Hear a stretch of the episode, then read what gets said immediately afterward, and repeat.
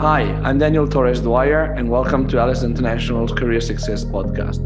Olga Geru, originally from Russia, served at various executive roles in leading consumer goods and healthcare companies such as Danone, Novartis, and more recently as commercial vice president and regional head for Mars Inc. Through her entire career, she's been praised for her strategic thinking, perspective, extreme curiosity, as well as strategic partnership development and transformational skills.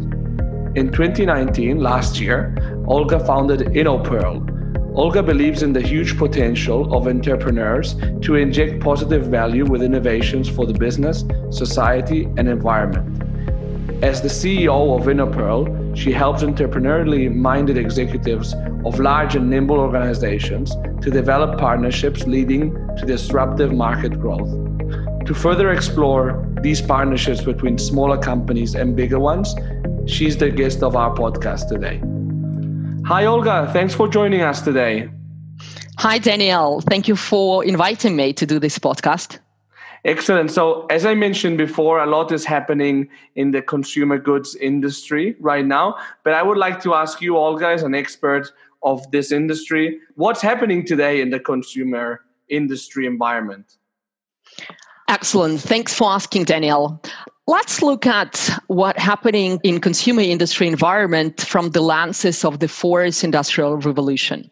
Mm-hmm. And what we can see is that the global scale access to capital and privileged relationships with mass distributors that were bringing growth advantage to large FMCG players is not working as it used to be anymore.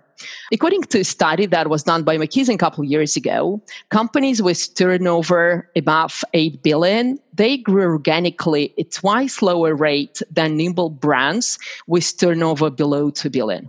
Mm. And if we look at 19 half year results that have been reported by large players, we can see that this trend is not actually moving away. Companies like Nestle, Unilever, Danone, Mondelez, General Mills, they are definitely doing great job in improving margins and earnings per share, but their organic growth is hardly reaches a low digit 3%. And if we look at nimble players during the same period, they are growing three to four digit rate. So companies like Cheche Veggies, Universal Yums, Uptime, Perfect Snacks, which are more known um, in the United States, they are capturing a lot of market growth. And in certain areas, this goes up to 30% of category growth is going to nimble players. Mm-hmm if we consider that those companies are not direct competitors of large consumer good industries, that's a little bit diminishing approach. Why? Because there are so many of those, and their expansion today is not anymore fueled by pocket money. It is fueled by VC investors.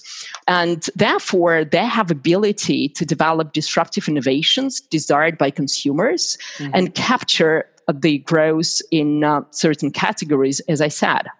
And at the end, both well established large players and recent nimble brands are fighting for the uh, same consumers. And feels like those nimble brands today are a little bit more successful in attracting the um, growth than the large brands. Yeah, absolutely. How are large FMCG companies responding to the challenge that these smaller innovative companies are representing? Well, the um, large FMCG companies, they are definitely very well aware of what is happening.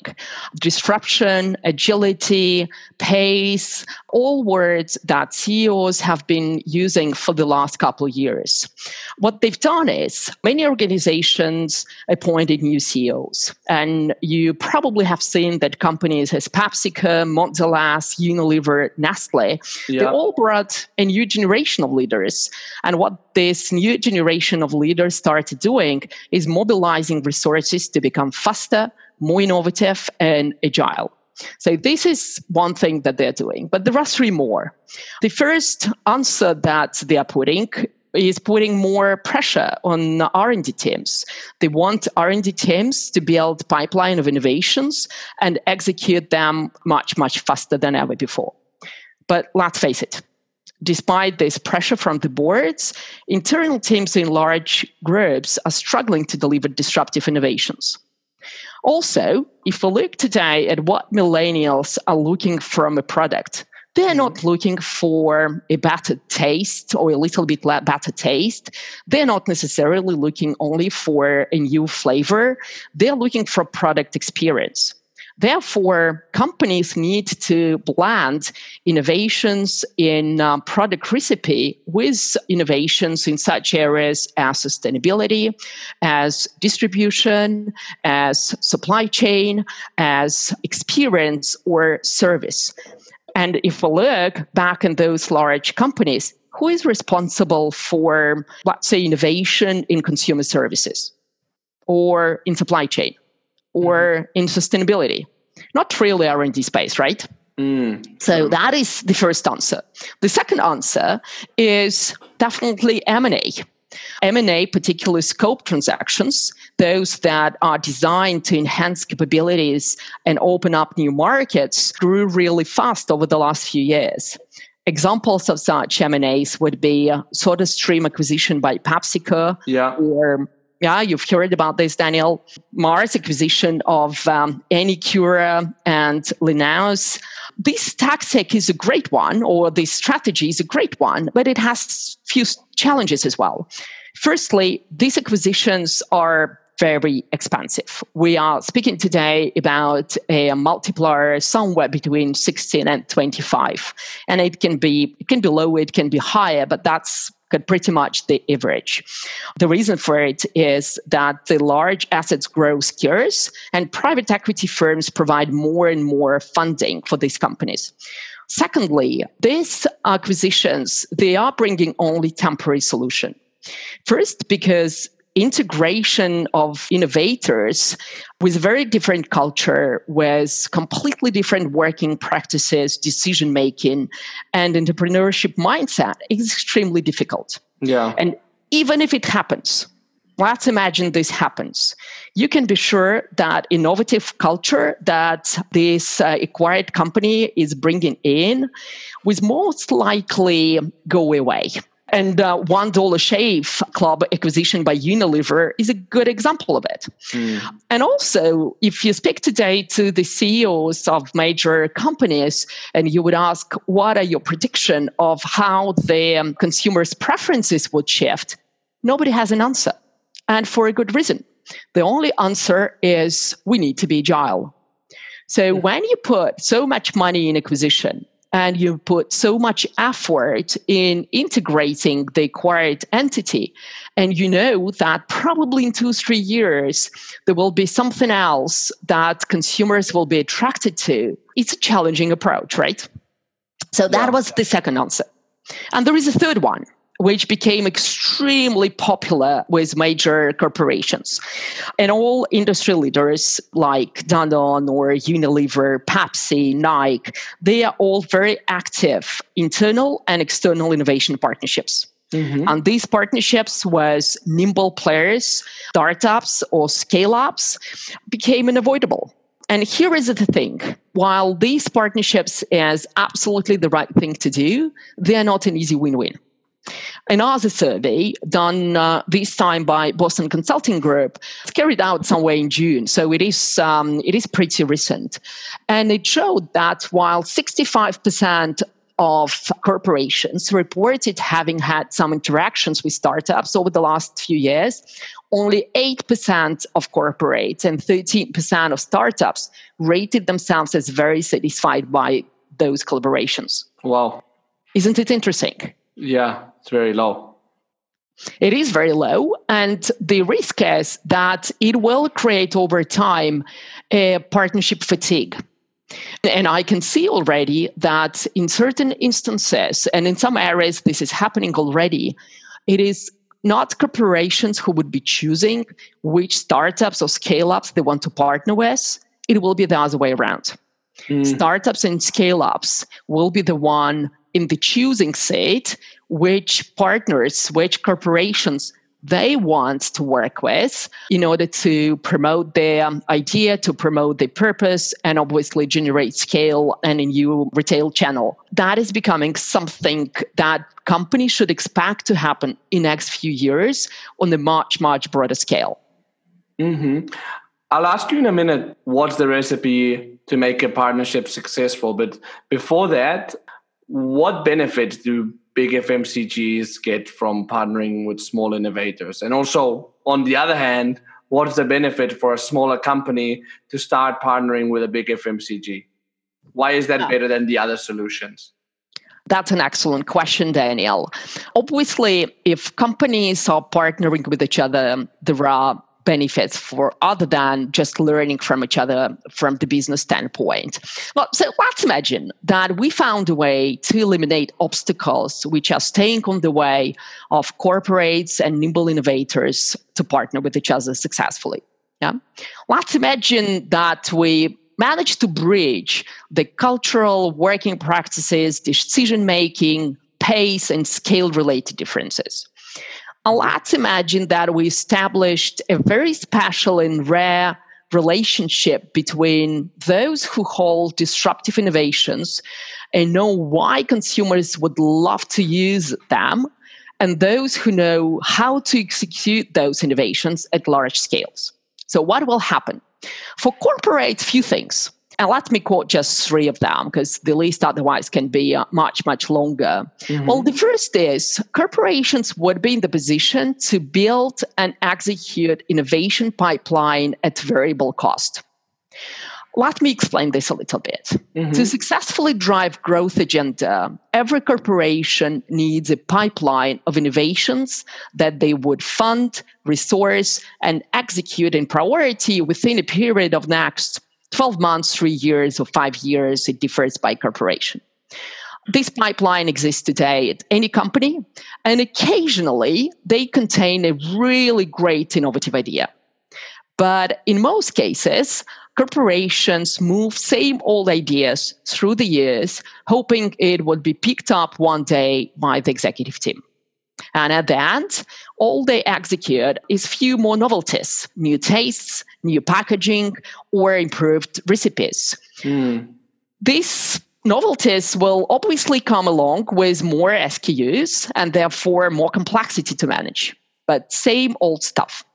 Yeah. If the corporations were in connection, in close connection with nimble innovators, they can actually easily expand scope innovation to in, of innovations to areas which consumers are very attentive today about, and they desire them, and do it with much more agility and pace. This innovation pipeline would then include probably 10 or 20 or 50 fresh and innovative ideas that can help to solve the most complicated business problems or consumer needs.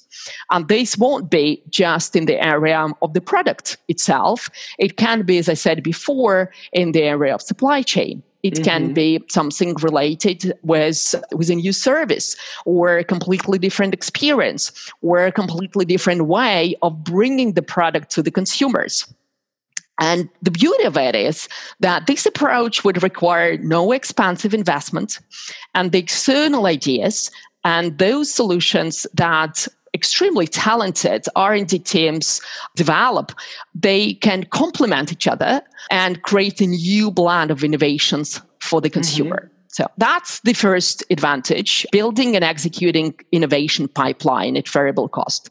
The second advantage or benefit, I would say, is that corporations can go to market with agility and 10 to 100 times faster speed than they've ever done. Wow. Why? Because traditional product development timeline is two, three years. And there are some examples. I know that Mondelez have achieved a, market with a new innovation in just six months, but those are rather exceptions than a rule. Let, us now imagine that you actually have a set of innovations that have already been developed, have already been tested, or potentially even marketed in other industries. they can be then pretty quickly integrated by the company and tested in a given market. And when successful, then partners may decide to expand this product to more geographies mm-hmm. or reiterate and try something different. Yeah. So that will be for me the second benefit from such partnerships. The third is the corporations can achieve disruptive market growth. And I think this one is critical because this will be an organic growth and not necessarily non organic growth. They don't need acquisition for doing this. Let me give you an example. So let's look at um, iPhone example. Yeah. yeah. iPhone or iPod or iPad. We all know Steve Jobs and we all know how passionate and how impressive capabilities he had in building user interfaces and design. Yeah. But not many people know that majority of innovations and technologies that were put into Apple products are not outcome of internal Apple R&D teamwork. Oh wow, yeah, I had no idea about this to be honest. Absolutely. What Steve Jobs had is a vision of how his product should look like. Then he would attract external innovators to support realization of this vision. As an example, a screen that we are very familiar with, this screen touch that yeah. continues, well, it certainly delights me today. It was made possible thanks to Corning Gorilla Glass. And for a small anecdote, when Steve Jobs realized that there was a patent for this glass, and when he reached out to Corning guys, he realized that they had no market for it to the point where they stopped the production of this glass. Steve Jobs told them, hey, you have six months to reopen your production unit because we're going to use them. So that's what made um, the successful Savvy blend, if you wish, of external innovations with some of the core things that the company can do enable jobs to successfully uplift the consumer value and also lead the company through incredible organic growth many years, right? Yeah, absolutely and so if now let's go kind of more recent examples. If we look at those nimble brands in consumer industry the ones that we um, spoken about which can be viewed as direct competitors or challengers for large fmcg companies they are actually using exactly the same approach in innovation. They have frugal internal resources right? They don't mm-hmm. have massive r&d teams so what they do is they establish competitive advantage by partnering with dynamic and agile ecosystems of innovators. And the innovators can be coming from different industry industries. They can be blending the different type of innovations and bring them in their own products as experience, as value chain optimization, or anything that would delight the consumer. I believe that corporations can also attract those product, service, or experience related innovations and assemble them, let's say, if they were Lego bricks, very flexible, powerful, and sticking well together, and at required scale. And on the other hand, what benefits are there for the innovators? Why should they start working with a large FMCG? Right. Obviously, the benefits for innovators also exist. And by the way, there is a common belief that innovators are more interested in getting access to large customers at scale, financial and human resources, and therefore should be prepared for all sort of compromises than corporate does. Yeah. I believe actually that this is not going well, A, this is not necessarily true. And two, if this is true, it is going to change pretty fast in certain areas. So mm-hmm. Today, for an innovator, there are definitely advantages of working with a large client because it allows them to build a scalable customer base. Yeah. Obviously, working with a large customer gives you a reference for future sales. It gives you access to some fantastic talent groups. It gives you an opportunity to develop a very attractive retail channel or go much broader geographically if your product or your solution is very successful, as large customers do want larger utilization of the same innovations. So, definitely, there are advantages for innovators to work with corporations. The thing is, mm-hmm Today, it is extremely hard for innovators to work with corporations. Yes, from a cultural standpoint, process standpoint. Exactly. From the speed standpoint, from the decision standpoint, as many innovators, and we work with many of those, they are just amazingly smart people. Some of them are familiar with how corporate world works but most of them have no idea how it is working in corporations what are the some of their processes how even to get in touch with right people how do you follow up how do you manage those projects with them yeah. and how you actually even clarify what is needed from you it is not so obvious for innovators and some of the governance that corporations are putting in place which had a lot of sense and are possible when they speak and when they work with large suppliers, they are extremely difficult to put in place by innovators. At the end, both have a lot of benefits of working with each other. But there is something bigger that I believe and I can um, talk to you in a few minutes about, which is what these partnerships could do for all of us for a bigger purpose, for a bigger impact, and for a more positive advancement for people, for society, for the business, for the environment. But mm-hmm. let's speak about it in a few minutes. Well, yeah, or we can go straight into it. Well, related to this, I think that this question will lead us to what you were just saying now of how can they have a bigger impact on economy, on society, etc what's actually needed what's a secret recipe if there is one to make these partnerships between big fmcgs and innovative companies successful well, I wish there was a secret recipe. And if I had one, I can tell you I wasn't going to tell it. maybe I would. But let's say it this way there are five essential ingredients that can help companies to make partnerships successful. The first one is focus. The second one is clarity. The third one is choice. The fourth one is strategy. Mm-hmm. And the mm-hmm. fifth one is orchestration. Mm-hmm. Let me give you a couple tweaks around each of them. On focus, it is extremely important to decide which challenges you would partner on, both for corporates and for startups or scale ups. Not all issues need external help in corporations, and many amazing solutions can be found by mobilizing internal company talent and internal innovation assets.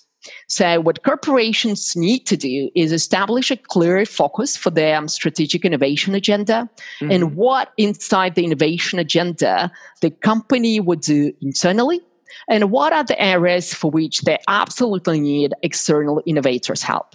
That's the focus. The second one, clarity.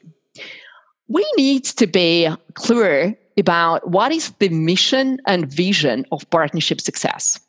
It starts from there. And this is the number one complaint of innovators. They are all speaking about the lack of understanding of the objectives and expectations from partner relationships. You can imagine how much frustration it is driving for them. So before engaging in the work with external innovators, mm-hmm. I would suggest that corporations clearly define what are the key objectives, how fast they should be achieved, at what scale, and this gives already great guidelines to the innovator. Mm-hmm. The number three is choice. Companies need to be selective about which innovators to partner with. Yeah. We spoke about the cultural fit. We spoke about the strategic fit. Um, there are many, many areas where um, innovator can work with one corporation very successfully, but not with another one. And the thing is, there is an abundance of innovators today with huge differences in the value proposition, in the missions, and their capabilities, their, um, let's say, operational footprint. And this is a critical step for partnership success to define what is important for you. Yeah. And then making very early go no go decision. So this means that instead of letting the partnership go into the wall, the management needs to be able to objectively assess which innovators offer the greatest strategic value to the company and which innovators have a cultural fit to bring this strategic value to life. So this is choice, mm-hmm. right? The fourth yeah. one is strategy not leave the partnership relationship develop on itself to some kind of evolution. It needs to be part of um, strategic thinking, and companies should decide what strategic value can be achieved through this external innovation collaboration and what is a joint strategy for partnership development. Uh, and I'm saying this is a joint strategy, and definitely each company would have defined its own part of it, but both need to be in agreement what they want to achieve together. How they would play. For example, the innovator may need to be ready to operate at desired scale immediately, or it may require some customized support and development to scale up. All the things are a part of the strategy. What they would do, how they would do, and where they would see the um, partnership to develop in the future. And the last one is orchestration. Running a partnership program uh, requires a full attention. Executing it with innovator needs to be carefully orchestrated most innovators would operate really differently from typical corporations. Mm-hmm. And they also can deliver results at much faster pace, right? Yeah. However, for the partnership to yield the expected benefits, both parties need to play in synco.